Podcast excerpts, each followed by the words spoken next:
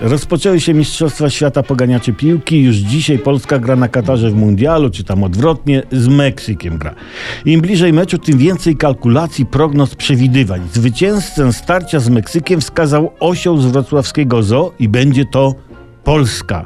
Osioł w sensie zwierzę, nie pracownik zoo. Osioł nazywa się Zidane i jest znany z trafnego typowania wyników meczy. Osioł wybrał wiaderko z jabłkami, zaznaczone te, te, to wiaderko było flagą Polski.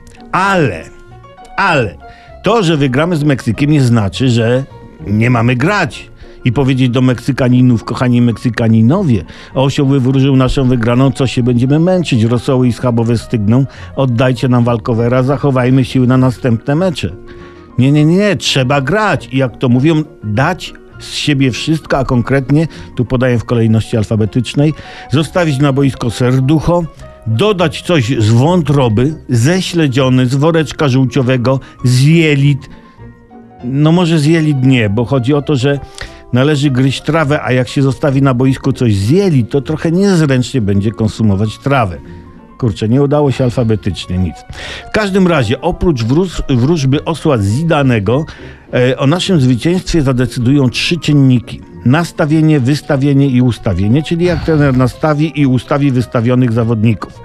Osobiście jednego bym wydelegował do rozpraszania bramkarza przeciwników, żeby mu nie wiem, opowiadał kawały, robił głupie miny, może przeklinał, lżył go, tak? Takie tam. Chodzi, żebyśmy grali tak, żeby nie zawieść osła, żeby się osioł nie czuł głupio.